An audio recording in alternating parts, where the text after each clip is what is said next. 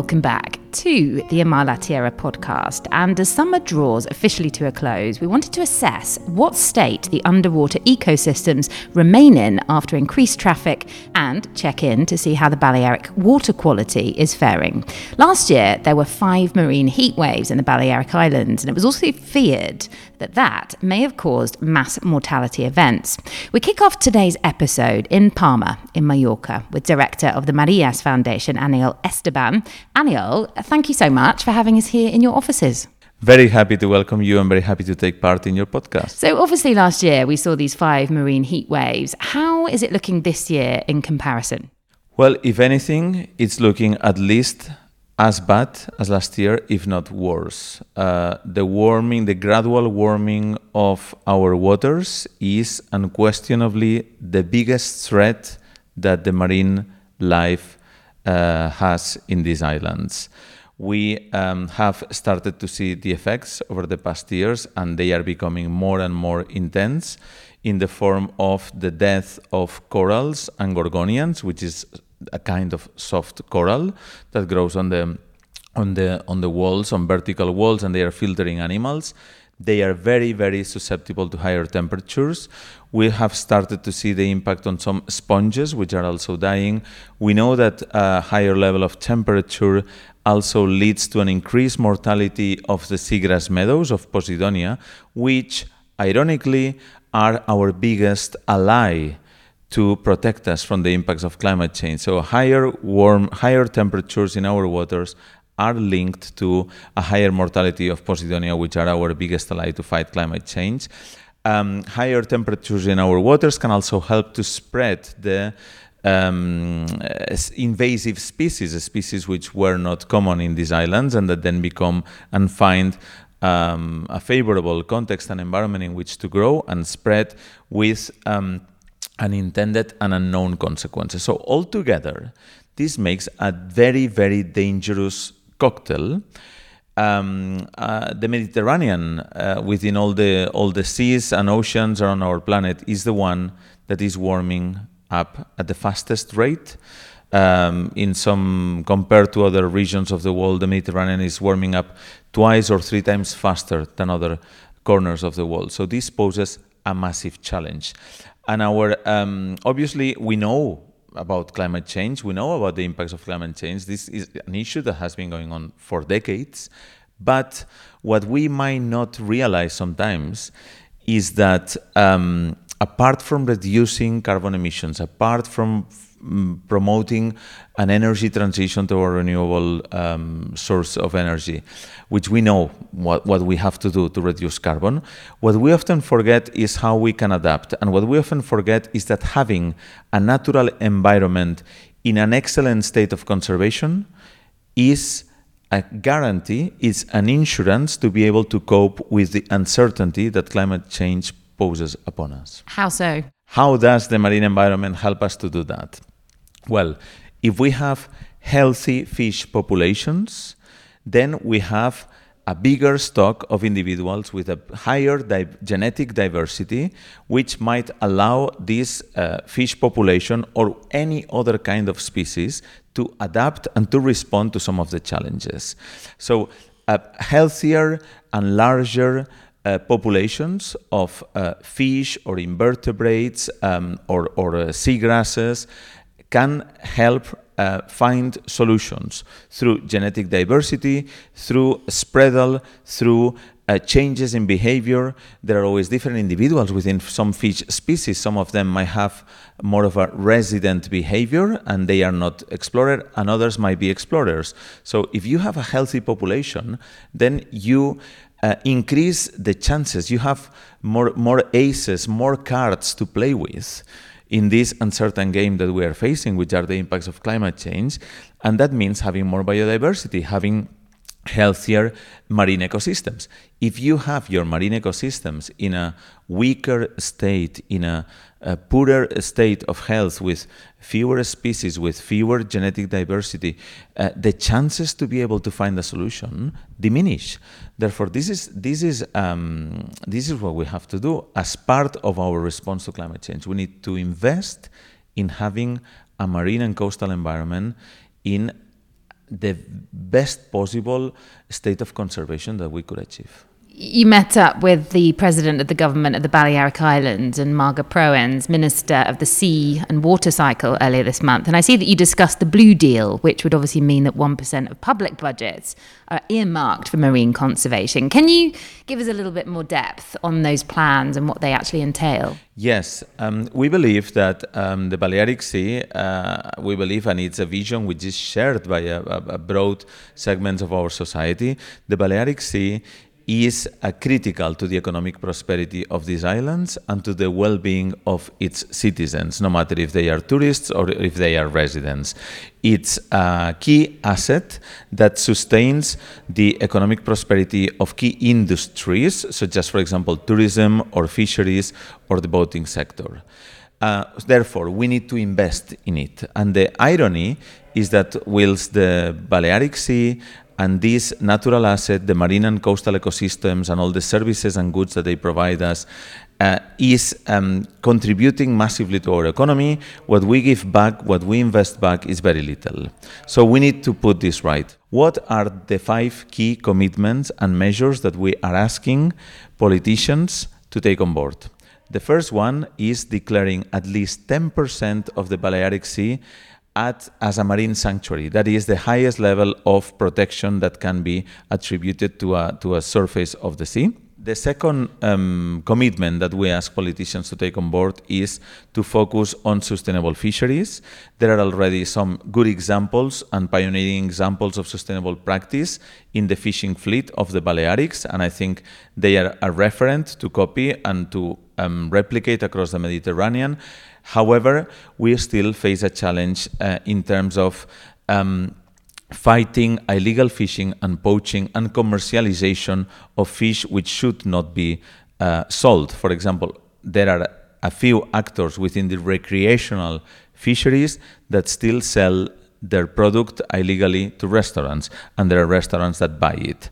There is an amount of fish which is taken from our waters which is not properly recorded. And if we don't know how much fish is taken from our waters, we are not able to manage it. Can we just, before we move on, I mean, you know, I've seen obviously the news articles about the tuna industry specifically, and obviously the throwing back of the dead catch, and obviously the size of the fish that are taken. And, you know, obviously this has been not a problem just for a week or two. It's been going on for years and, and it's been highlighted in depth, you know, on, on frequent um, occasions. And I, you know, what is the solution to that? I mean, how can we enforce restaurants not buying um, that that catch and people being perhaps a little bit more sincere about their commitment to actually understanding where things come from that land up on their plate while they're while they're experiencing the joys of the Balearic Sea. Yes, of course, because um, enjoying a, a fresh fillet of locally caught fish is one of the best pleasures that one, one can enjoy in this island. What can we do? It's a bit of carrot and stick. We need to strengthen the um, the surveillance, the inspectors, the fines. We need to strengthen that because at the moment the levels of surveillance and the and the human resources devoted to fighting illegal fishing are not enough. On the other hand, we need to celebrate and empower and give a platform to the restaurants and the fishermen that do things well, which in general we believe and want to think are the vast majority of them. So uh, we are facing a situation in which just a few rotten apples are tarnishing the image and the reputation of a whole sector and by default of these islands because um, they are allowed to, and no one is challenging them. Therefore, let's work with the fishing sector, recreational and professional. Let's work with the restaurants, with the hotels, to celebrate and empower those that are doing things well, and for them to be proactive in fighting those rotten apples within their sector because at the moment they have remained silent. We're in an island, is small, is difficult to expose someone who probably will be related to someone you know, but action is needed. But is it really down to the hotels or the restaurants, or is it, you know, down to more, you know, marine? I mean, obviously we have marine protected areas, and obviously they do protect the species and, you know, replenish the supply of the ecosystem and the species. But ultimately, you know, the no-take zone is not is not really big enough to to wipe out what happens in the summer when there's this demand for, oh, I want to have a lobster for lunch. Yes, obviously. Um, well, it is there is a problem in the sense of the demand. I mean, the demand in these islands for fish and seafood is, is massive because the population of these islands uh, increases dramatically over the, the high season, which, for good and bad reasons, is extending through the year. And this means that at the moment, one out of every 10 fish consumed in these islands is local. So only one out of every 10. This means that if the Balearic Islands had to meet the demand of fish uh, through local local supply, um, by mid-February we would run out of fish. So at the at the at the rhythm of consumption that exists in these islands, taking into account that there is a huge demand fueled by tourism, then uh, by mid-February we would we would run out of fish because the, the local stocks don't give more. That this does this mean that the local stocks are overexploited? Not necessarily. It's just that they don't give more. The Mediterranean are not uh, highly productive waters as the ones we find in the Atlantic. We don't have huge stocks of mackerel or herring or cod as we can find in the Atlantic. So the Mediterranean fisheries are mixed and this, in a way, is rich and diverse because it provides us with more than 100 different species which can be commercialized.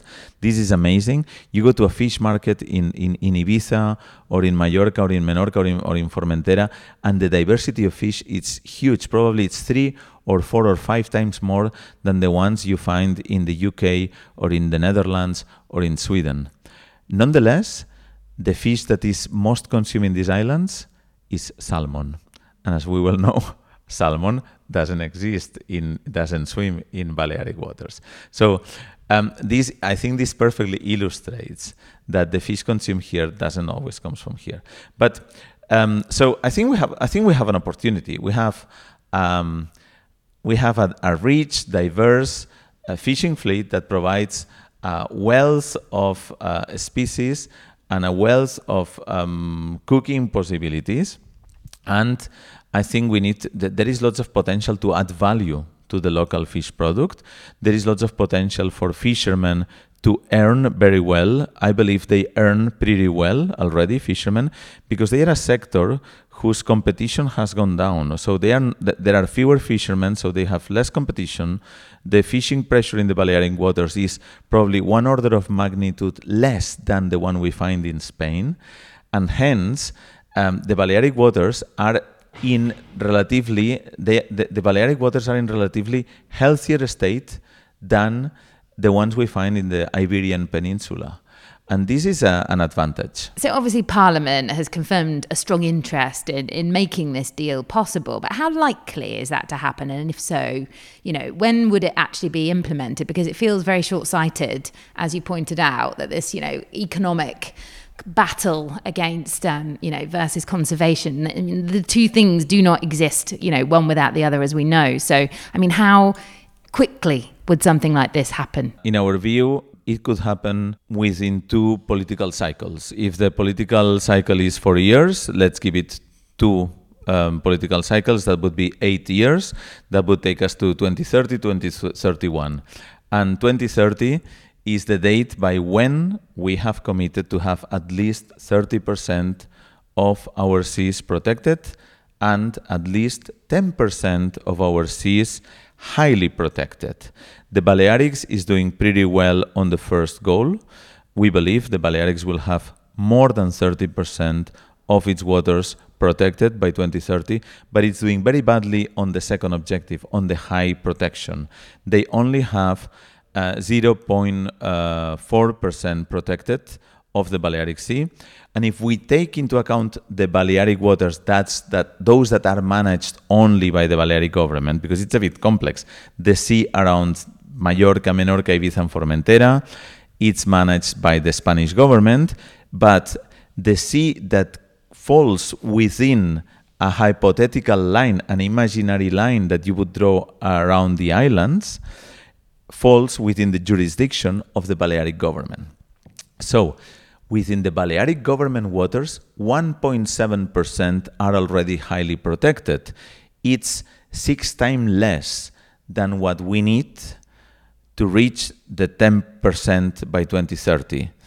It's feasible to jump from 1.7 to 10% in four to eight years. We believe it's possible.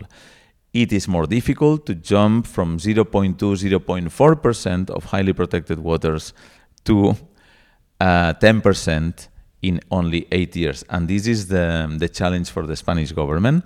But that's why we are working um, very closely and we are demanding the Balearic government to take the leadership on this because the Balearics has the potential to become a reference and a leader in marine conservation. So, if the Balearic government moves forward and increases the highly protected areas in the next four to eight years, then the Spanish government can follow through.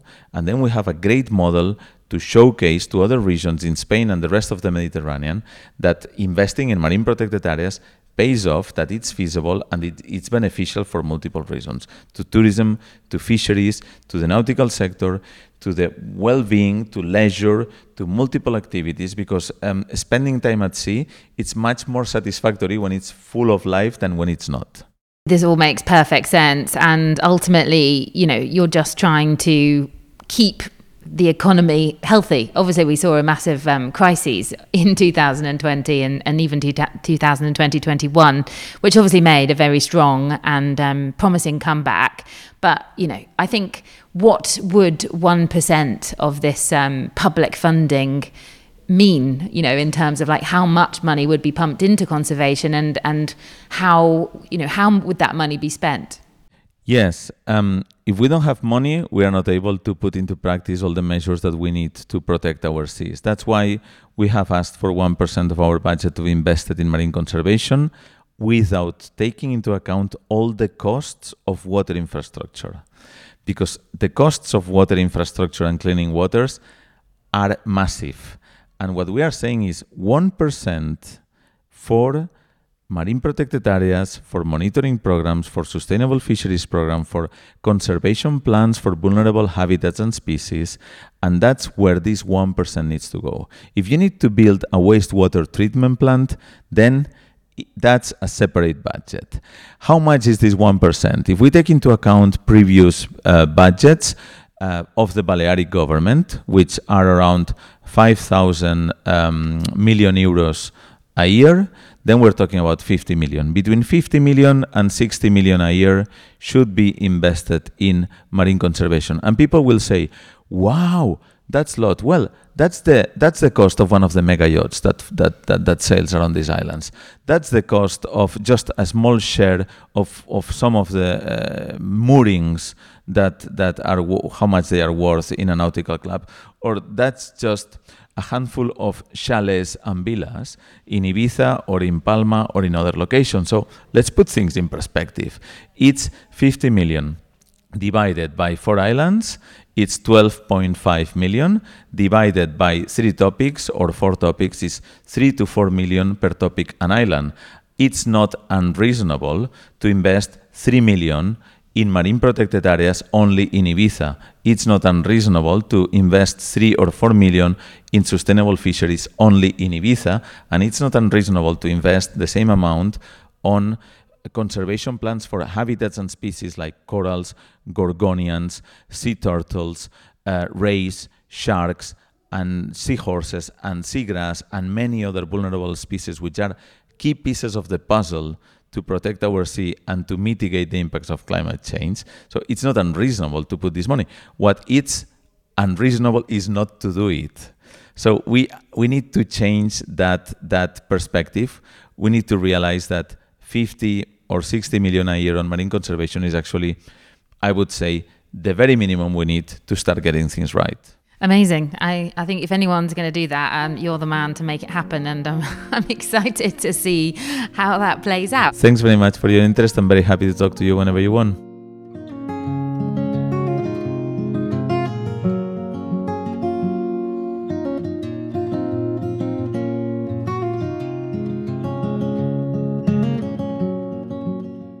We're here with Manu San Felix, an underwater documentary maker, explorer for National Geographic, and marine biologist, who joins us live on the line from Manu. Where are you this morning? I'm in the Pyrenees. in this wow. moment, I'm surrounded by mountains, not by the, the sea, by the Med or by the oceans.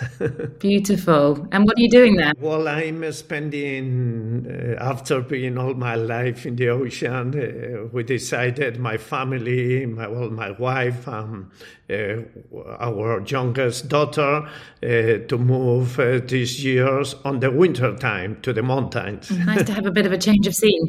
It's really kind of you to join us this morning. I mean, can you just um, start off? Obviously, we're going to be talking about Posidonia in today's episode, but it'd be interesting to get overview, in your opinion, of the current health status of Posidonia in the waters around Ibiza, including maybe any significant challenges that you feel like it's facing right now? Well, about the Posidonia, we can say many things. First of all, that is an amazing plant that is giving a lot to us. Uh, for example, up to the 80% of the sand we have on our beaches are coming from the uh, skeletons of the millions of organisms that live inside the Posidonia jungle, because we call meadows but when you go diving and you look inside, you realize that it's more like a forest or a jungle because all the animals and the diversity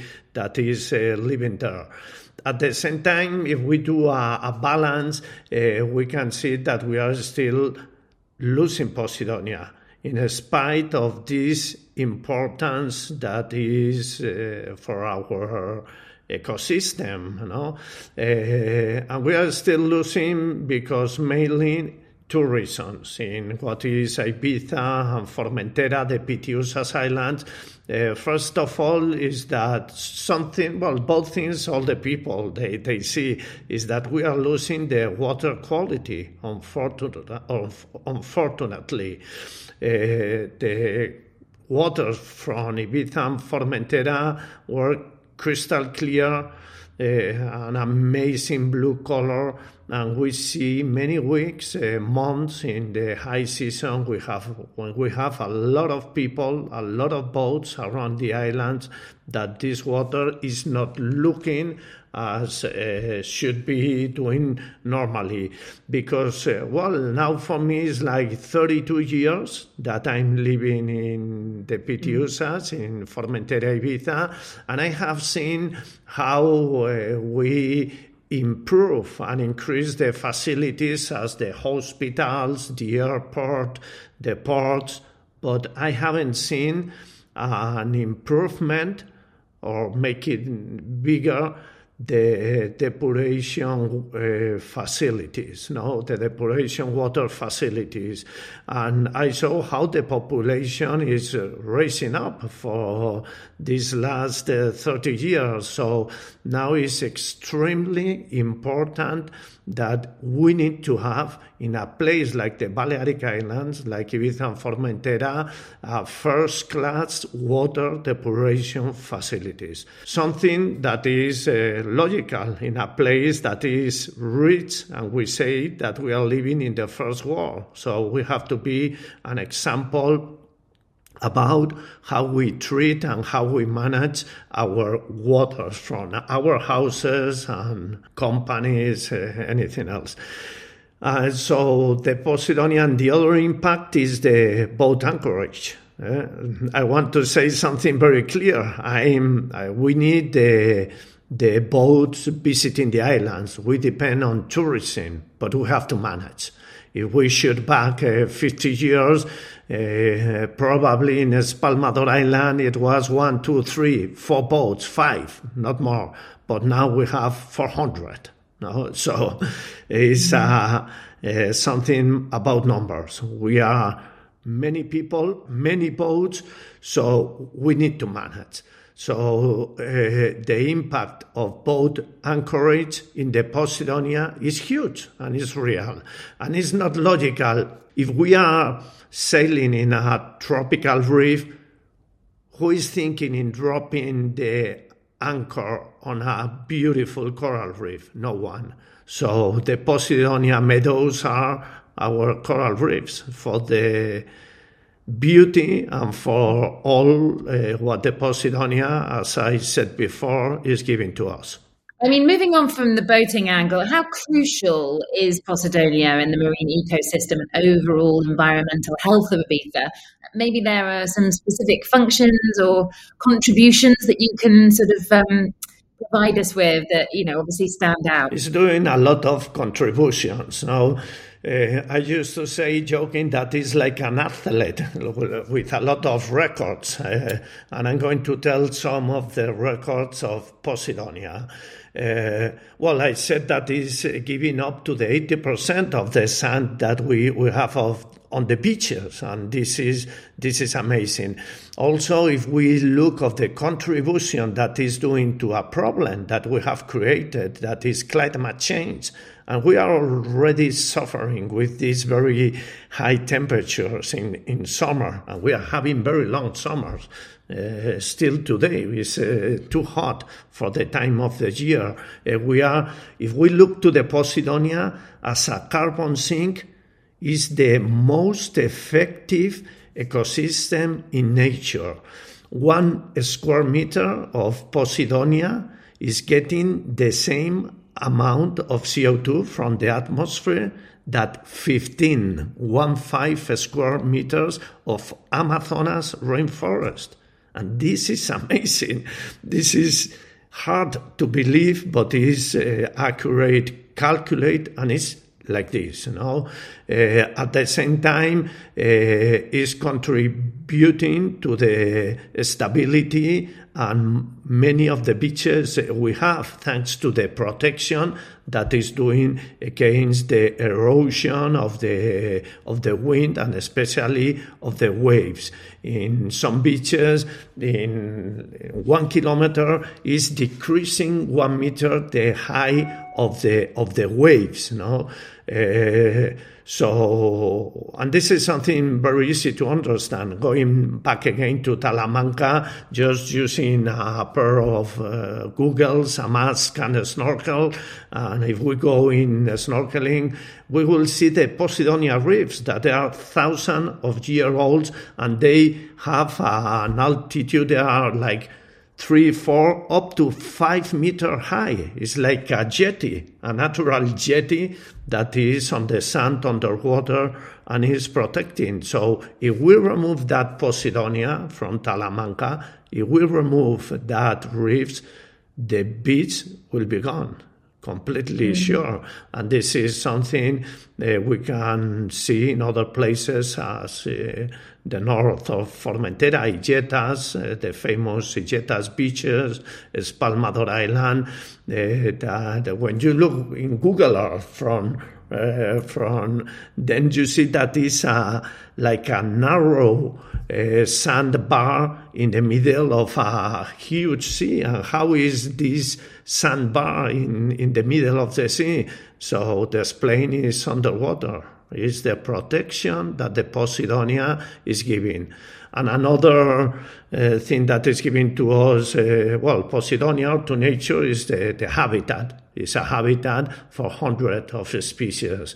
Uh, shooting back to the past, if uh, in the well some centuries ago these islands were with people uh, living on the islands and getting food is because the habitat that the Posidonia is giving to many species. So uh, a lot of the fish species that have been eaten by human beings living on the islands, it was thanks of the habitat created by this plant. Magical. I mean, I think it's responsible for cultivating or bringing in the foraminifera, which create pink sand in Formentera? Uh, it's a type of animal that lives in the roots of the Posidonia. And the color mm. is pink. And when these foraminifers are dying, uh, was up on, on shore, on the beaches. And this is why we have this sand that is a treasure. And when you go walking, if you remember what I'm saying, and you stop and you look the the sand from close, but close to the water, not inside the beach. If you look the sand from close, you will recognize uh, the skeletons of the mollusks, of bryozoans, of echinoderms, and you will, well, immediately you see, wow, this sand is, is beautiful, and it really is. A plant on the land is uh, in a few years is going to be going back the carbon to the atmosphere, but not in the mm-hmm. Posidonia, mm-hmm.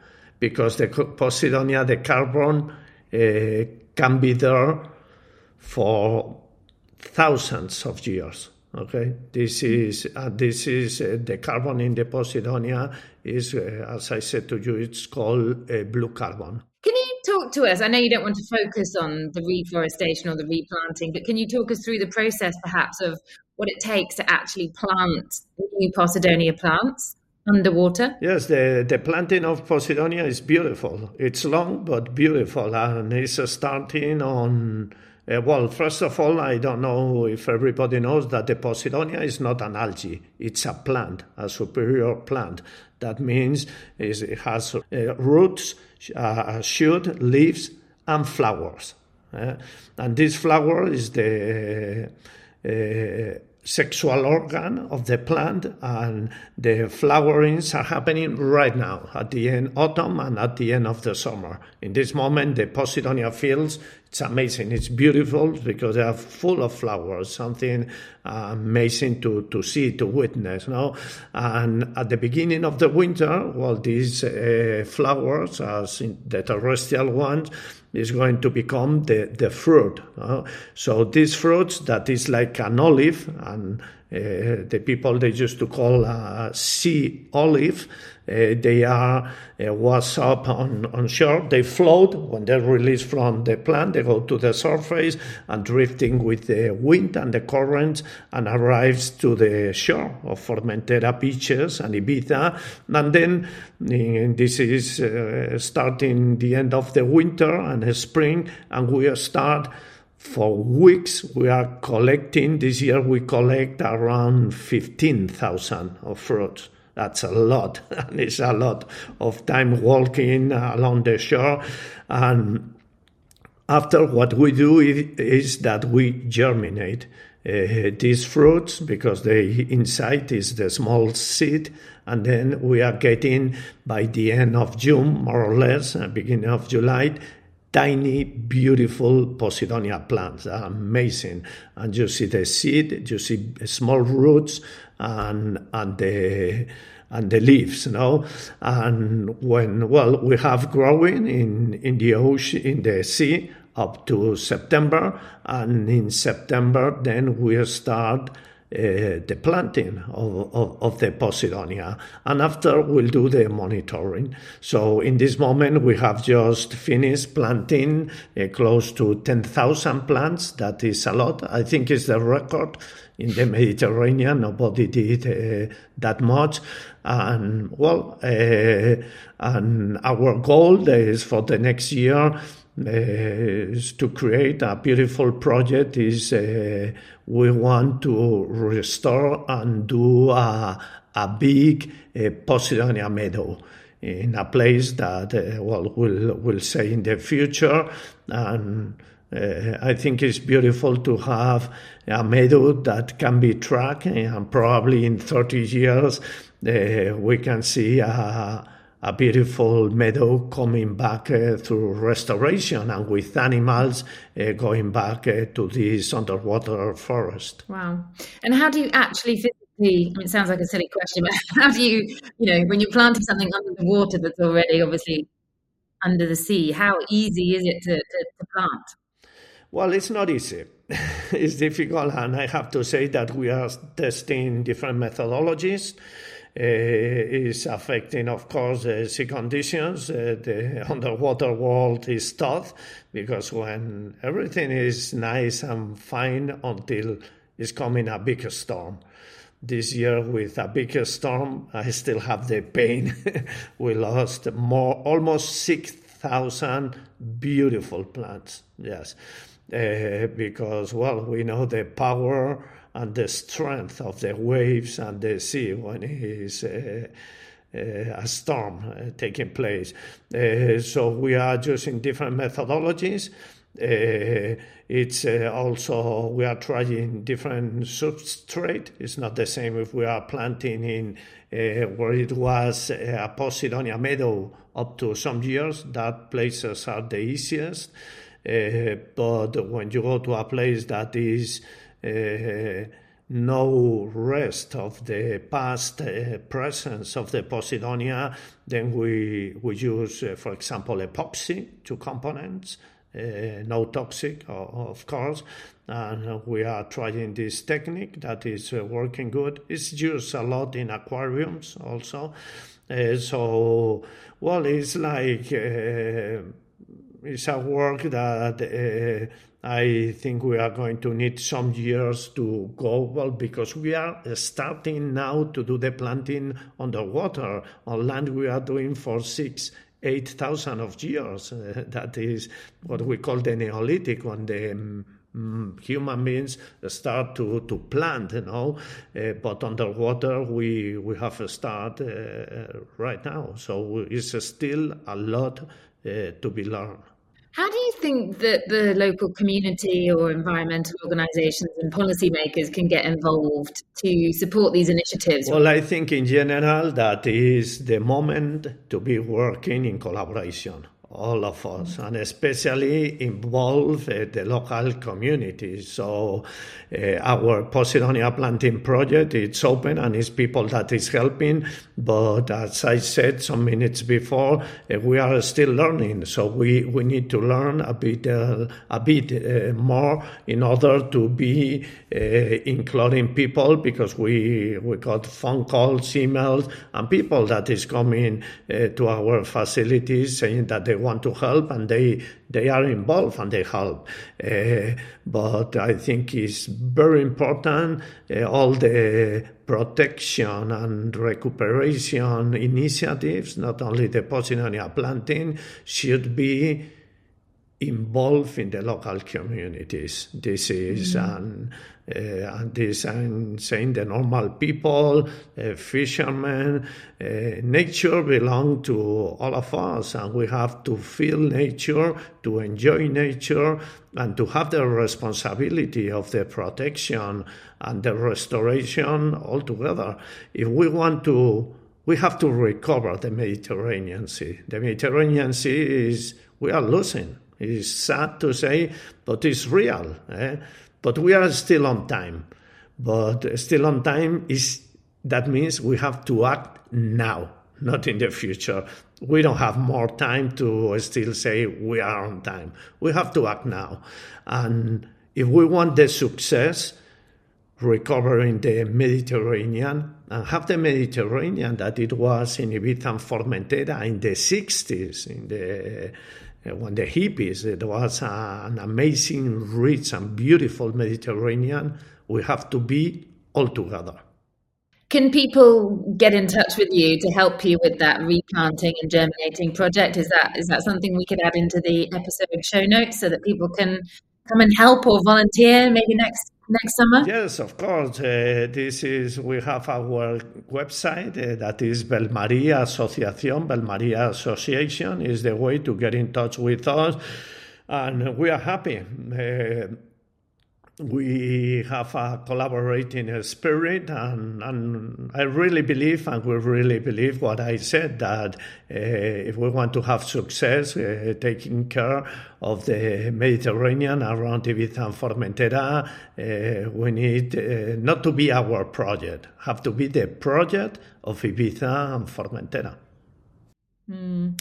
What would you like to see as the subjects raised? I think at the Forum Marino conference next month, because obviously it's a space for reflection and debate on all these, you know, subjects related to the Mediterranean and the Balearic Sea. Well, the Forum Marino is a great initiative. I have the privilege uh, to be involved in the organization committee. It's an honor for me I think it's it's a beautiful initiative because it's like uh, for some hours, some days, we have the opportunity to all of us sit uh, all together and concentrate and talk about uh, the Mediterranean Sea in general and the, the Mediterranean Sea in Ibiza and Formentera. This is something that we have to do more often is to stop and think because the Mediterranean and the sea is giving everything to us. The oxygen we are breathing in this moment that we are having the interview, also me that I'm in the middle of the Pyrenees, 70% is coming from below the surface. So if we have life in this planet, is because we have water something that I want to see more in our society is a more ambition of protection, a more ambition of recuperation in general. Eh? It's not the moment to talk about protection, it's more the moment to talk about recuperation. It's not enough to protect. We have to, we need the ambition to recover and have the Mediterranean that it was, as I said, up to the uh, 1960 uh, around the island. So uh, this is something that I would love to see in the in the Foro Marino. I'm sure I'm going uh, to see, and I hope this is going to be spread in in the society of Ibiza and Formentera. Manu San Felix, that is a great way to finish. Thank you very much for the inspirational words and the words of wisdom. Thank you very much. It was a pleasure and I felt very good. Thank you.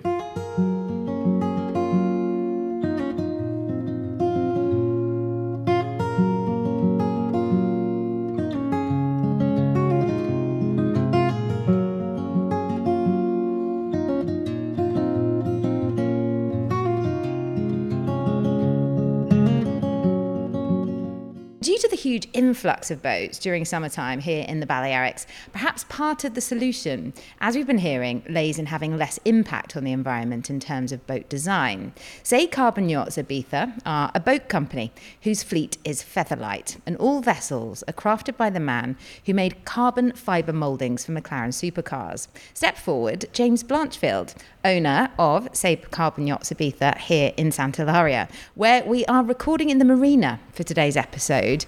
James, thank you so much for joining us. You're welcome. It's nice to be here. So, how was summer um, here in the marina at Say? Uh, summer's been great. We've been busy with introducing the brand as we do and have been doing for the last few years. Charter wise, it was less than the previous years. We've seen a, a decline of visitors in Ibiza, but that's been pretty much throughout the Med when I'm speaking to our colleagues in Croatia and Italy, wherever, there has been less visitors in the Med this year. Interesting.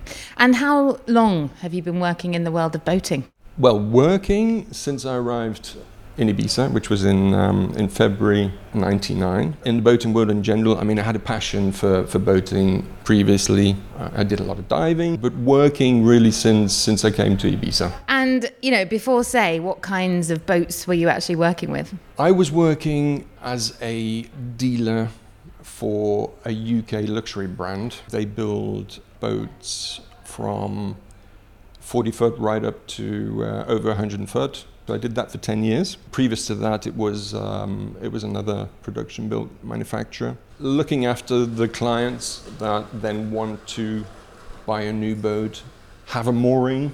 It's very important to not just go out and buy the boat, but to know where you can put it. And we offered them basically a full, full after sales service. So when did Say start for you and what made you decide to bring that to Ibiza?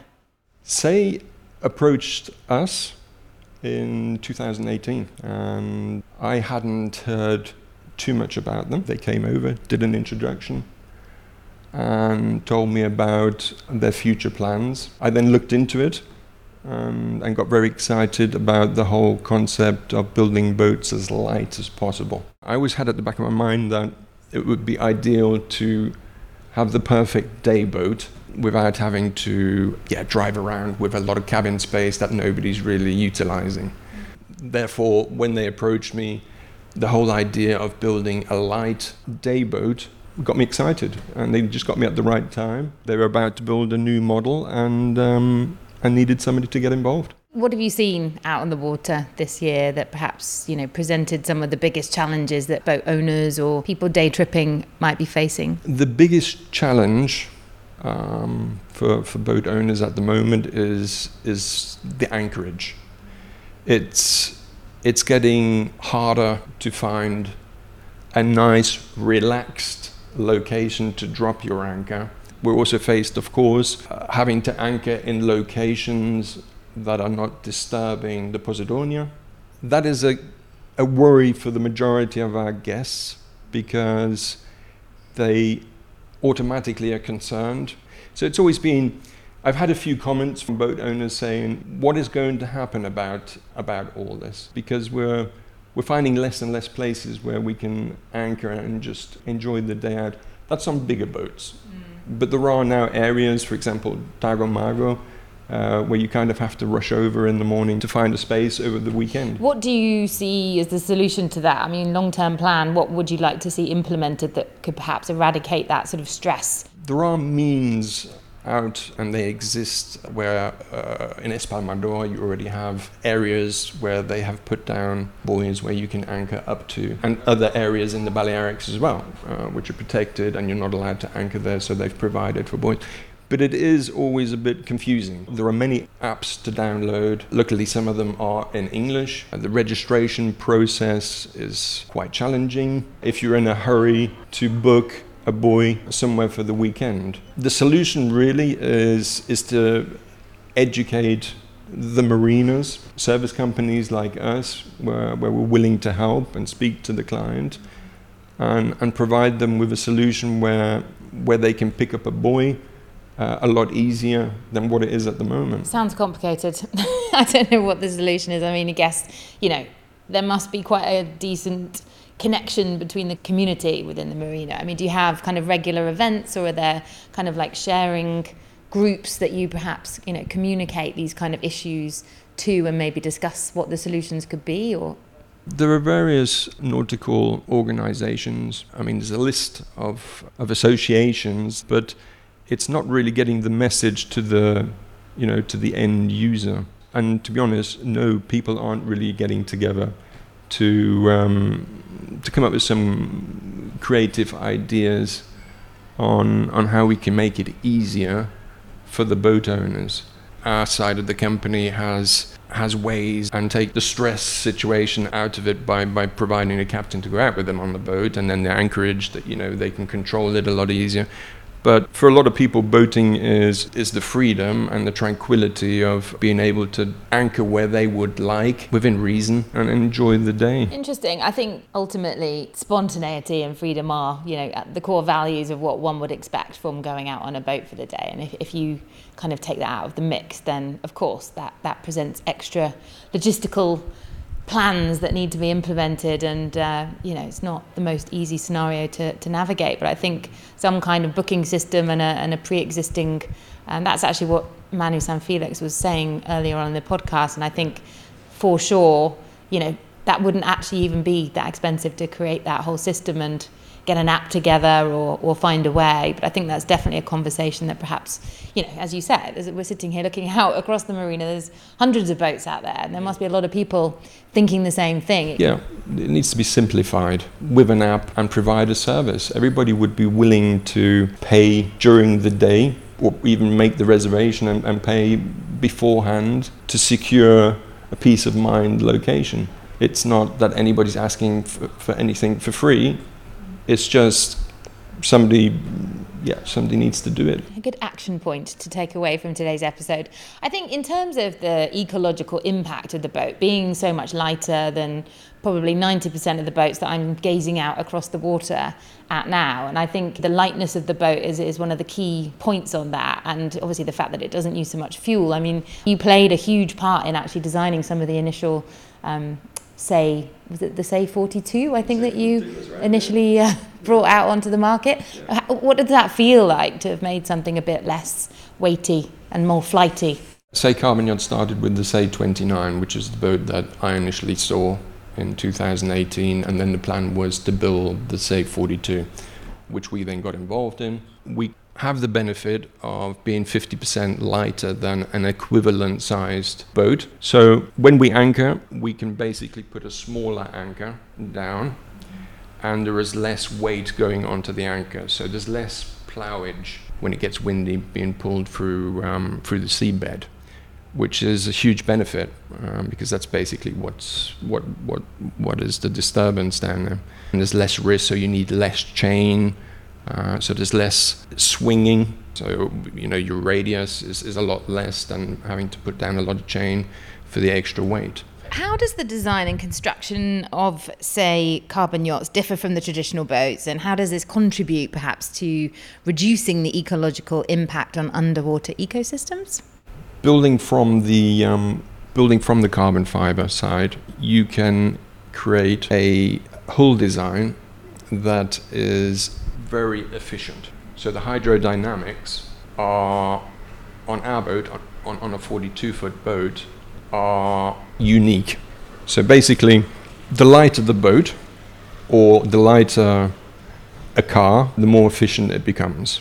It's a bit like uh, explaining when a car is driving uphill. Uh, so a car is constantly going uphill and you're accelerating a lot more to push you to go uphill a boat is constantly driving uphill, comparing it to a car.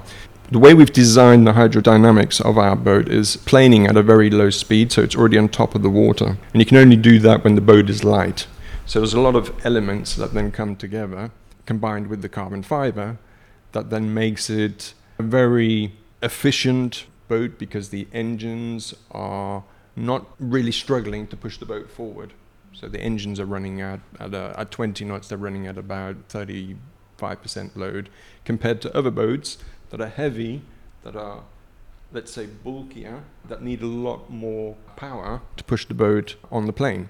When designing the boat, all this thought has gone into uh, putting everything in the right location and just making sure that the boat is 50% less on fuel consumption and therefore uh, less emissions. And less cost, let's face it, in these current times.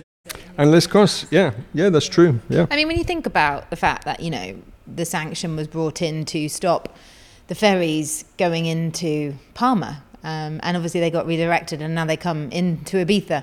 I mean, that's a pretty heavy boat that we have going on there, and I dread to think, you know, what the what the beds of Ibiza look like after a summer of literally. I think they're coming in and out all day, every day. It's a huge industry. The passenger ferries. I mean, demand is there they're also investing in how they can make the boats more efficient as well. You can't really compare it to our industry. But it is quite surprising, though, to see those great big massive houses cruising past and you know thinking about any comment that could ever be made about the, these kind of boats compared to the whacking great big apartment blocks that seem to sail past. It's a it's a very strange beast. Um, in terms of you know collaborating and the kind of education and sharing that you give people when they come in to, to go out on a charter, like what what information do you share with people? We pre-educate our, our charter guests. We start first with uh, with the hotel, so those collaborators that uh, use our brand for their guests. We invite them all at the beginning of the year the new concierge team, and we demonstrate the performance, the low fuel consumption, and we basically take them out on the boat for a couple of hours just to show them why we are different. And then, of course, it's in the brochures, it's on our price list, the, the benefits of coming on our boat, that it's burning less emissions.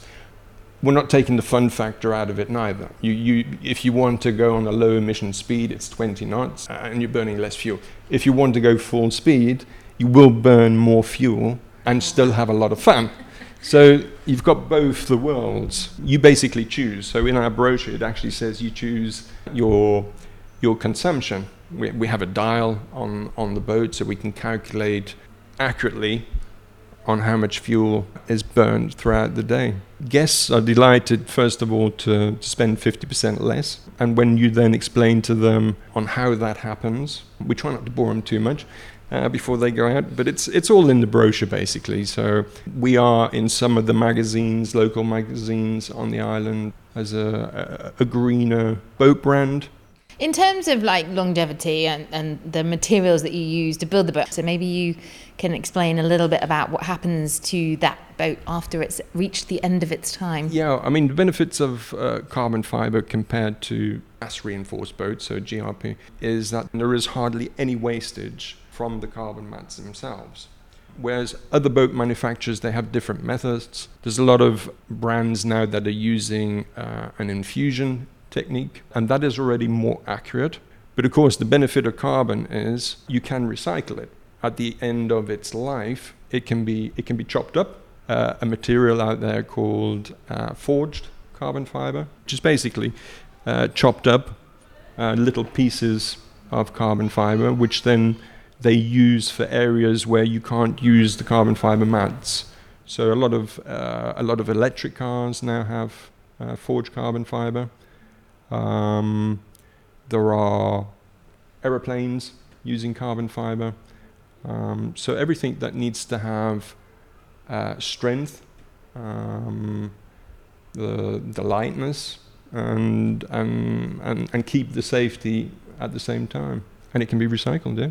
And also, you are bringing in this concept of boat sharing, which I love because I think obviously, like anything with cars, there's far too many cars on the road in Ibiza and obviously Formentera and the rest of the Balearics. And I think if you can encourage that, that's a really beautiful idea that you've come up with. I mean, how does that work exactly? It's it's very basic. It's four parties get together. They buy the boat and split the running costs for the year. That's how, how basic it is.